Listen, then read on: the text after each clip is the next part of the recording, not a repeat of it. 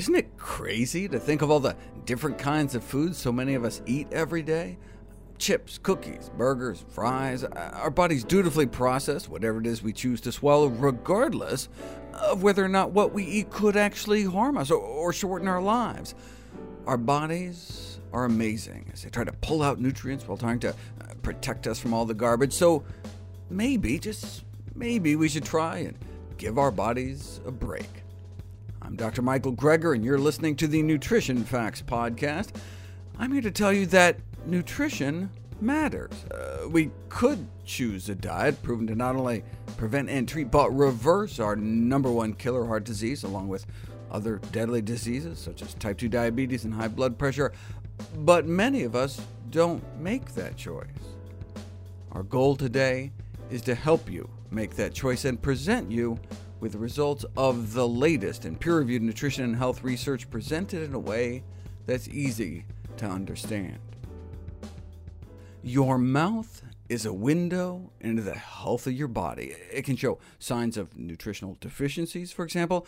Systemic diseases, those that affect the entire body, may first become apparent because of mouth lesions or other oral problems. Uh, whether you're 80 or 8, your oral health is important.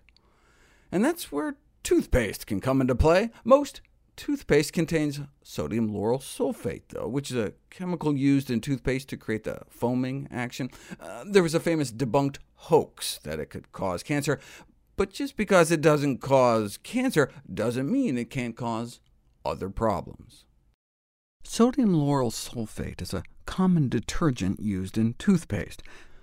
The hoax that sodium lauryl sulfate in toothpaste and hair care products was linked to cancer became so widespread the American Cancer Society was forced to publish a response to shampoo the link. Radical emails have been flying through cyberspace, stating sodium lauryl sulfate causes cancer, and it's simply not true. So I just ignored it all these years, until I was doing research on canker sores, you know those painful, shallow gray ulcerations you get inside your lip or cheek, also known as aphthous ulcers. Uh, they can often be set off by trauma, like if you accidentally stab yourself with a toothbrush or something.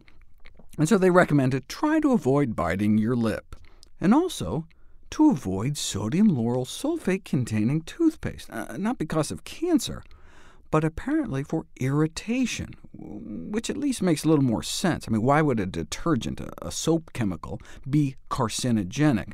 Though you could imagine how it might theoretically at least dissolve off some protective layer from the inside of your mouth or something. So uh, I decided to look into it.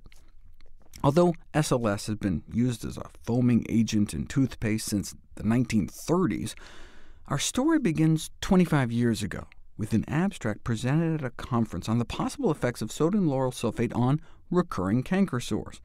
They took 10 men and women getting more than one sore a week, uh, nearly 18 on average over a three-month period, using a regular SLS-containing toothpaste, and then they switched them to using an SLS-free toothpaste for another three months. And they went from 18 canker sores down to around 5. Uh, that's like a 70% decrease. And indeed, uh, what they thought was happening is that the sodium lauryl sulfate was adversely affecting the protective mucus layer that lines our mouth.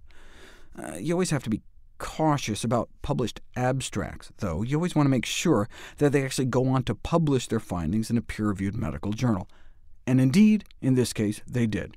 So you can confirm that yes, indeed it was a double-blind study, yes, Indeed, they used the exact same toothpaste, just one with the regular concentration of SLS and the other SLS-free. But still, um, just 10 patients? It was considered a preliminary study, but with apparently such a dramatic effect, a series of experiments were performed to see what might be going on.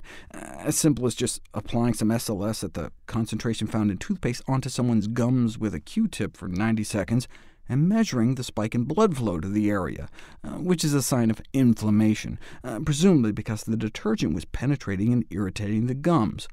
Uh, yeah, but does it actually damage the tissue? Researchers smeared some toothpaste on the gums of some dental hygienists two minutes twice a day for four days. And while the SLS-free toothpaste didn't cause any problems, the ones with a typical amount of sodium lauryl sulfate caused desquamation among most of them.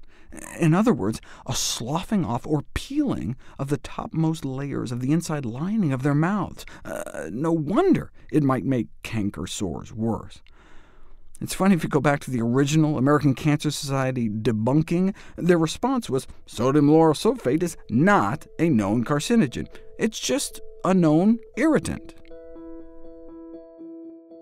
For those with recurrent canker sores, is it better to use a toothpaste with SLS, CAPB, or no foaming agents at all?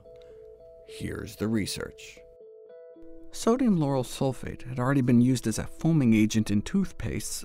We had studies showing SLS-free toothpaste helps. We had other studies that found no benefit, leading to considerable controversy. And so they launched the biggest study to date, 90 subjects, and same number of ulcers and ulcer episodes, but the duration they lasted for and average pain score was significantly less when they were using the SLS-free toothpaste. So switching to an SLS-free toothpaste eh, may not reduce the number of canker sores you get, but it may allow them to heal faster and make them less painful.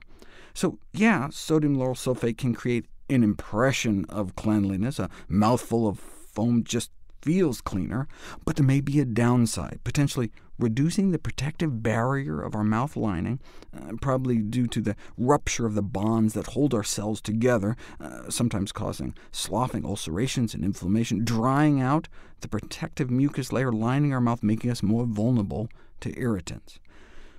But wait, how did they explain that their study found a problem, but the last study didn't? They suggest it could be a race issue. What? Well, they explain Koreans tend to love their spicy food, and so maybe that makes a difference. Regardless, if you get canker sores, you may want to give an SLS-free toothpaste a try to see if it makes any difference in your case. But non-SLS toothpastes may just have other detergents, most commonly cocamidopropyl betaine. Is that any better?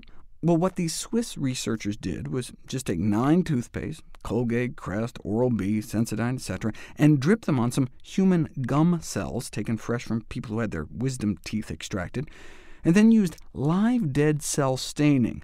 Uh, basically, you stain all cells green, and then you add a red dye that covers up the green, but only in dead cells, because the live cells actively pump out the red dye. So then live cells stay green, but dead cells turn red. But that's in a petri dish. Does that translate out into actual tissue damage in people? A double-blind crossover study, SLS-containing toothpaste versus CAPB-containing toothpaste.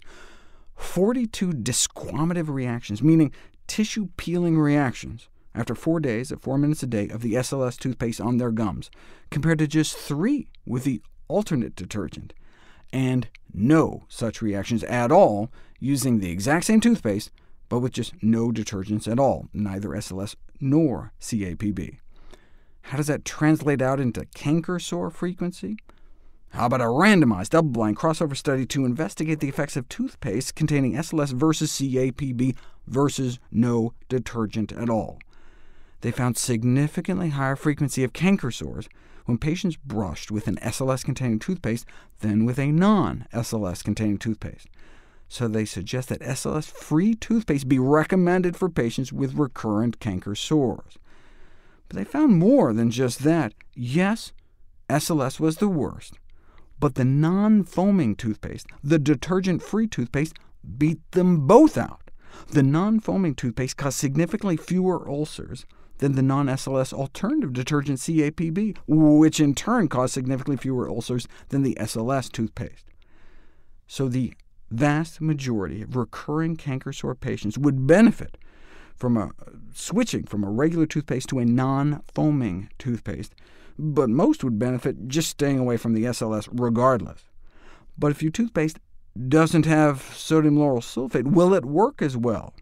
Uh, I'm not just talking about the impression of cleanliness, but actual like you know, plaque and gingivitis.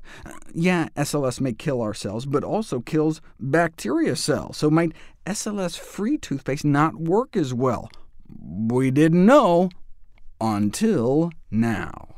And it turns out the SLS-free toothpaste worked just as well with regard to reducing gingivitis and plaque and so can be recommended for those with recurrent canker sores. Since sodium lauryl sulfate may make things worse by disintegrating the protective mucus layer and eventually penetrating into the deeper layers of the lining of our mouth where living tissue function may be compromised. However, folks did miss the foaminess, uh, though there is one additional benefit to choosing SLS-free toothpaste. SLS also penetrates into our tongue and interferes with the inner mechanisms of our taste cells. Sodium lauryl sulfate is what's responsible for the orange juice effect. Uh, that weird taste you get from citrus right after you brush? SLS is evidently what's mucking with your taste cells. In our next story, we discover how plant-based diets may help protect against oral cancer and periodontal gum disease, a leading cause of tooth loss. Two studies were recently published on plant-based diets and oral health. What do you think they found? Well, for periodontal disease affecting the tissue surrounding the teeth, like gingivitis, gum disease, uh, one of the leading causes of tooth loss, plant-based diets should be protective. After all, inflammation is now recognized as one of the key underlying causal factors in periodontal disease, and we know saturated fats produce an inflammatory response, and so you know, no surprise this recent study found that high dietary saturated fat intake was significantly associated with a greater number of periodontal disease events. Saturated fat, which comes primarily in the American diet from basically uh, dairy, donuts, and chicken. The same diet that leads to high cholesterol may also contribute to periodontitis, as bad cholesterol levels may be a risk factor for both.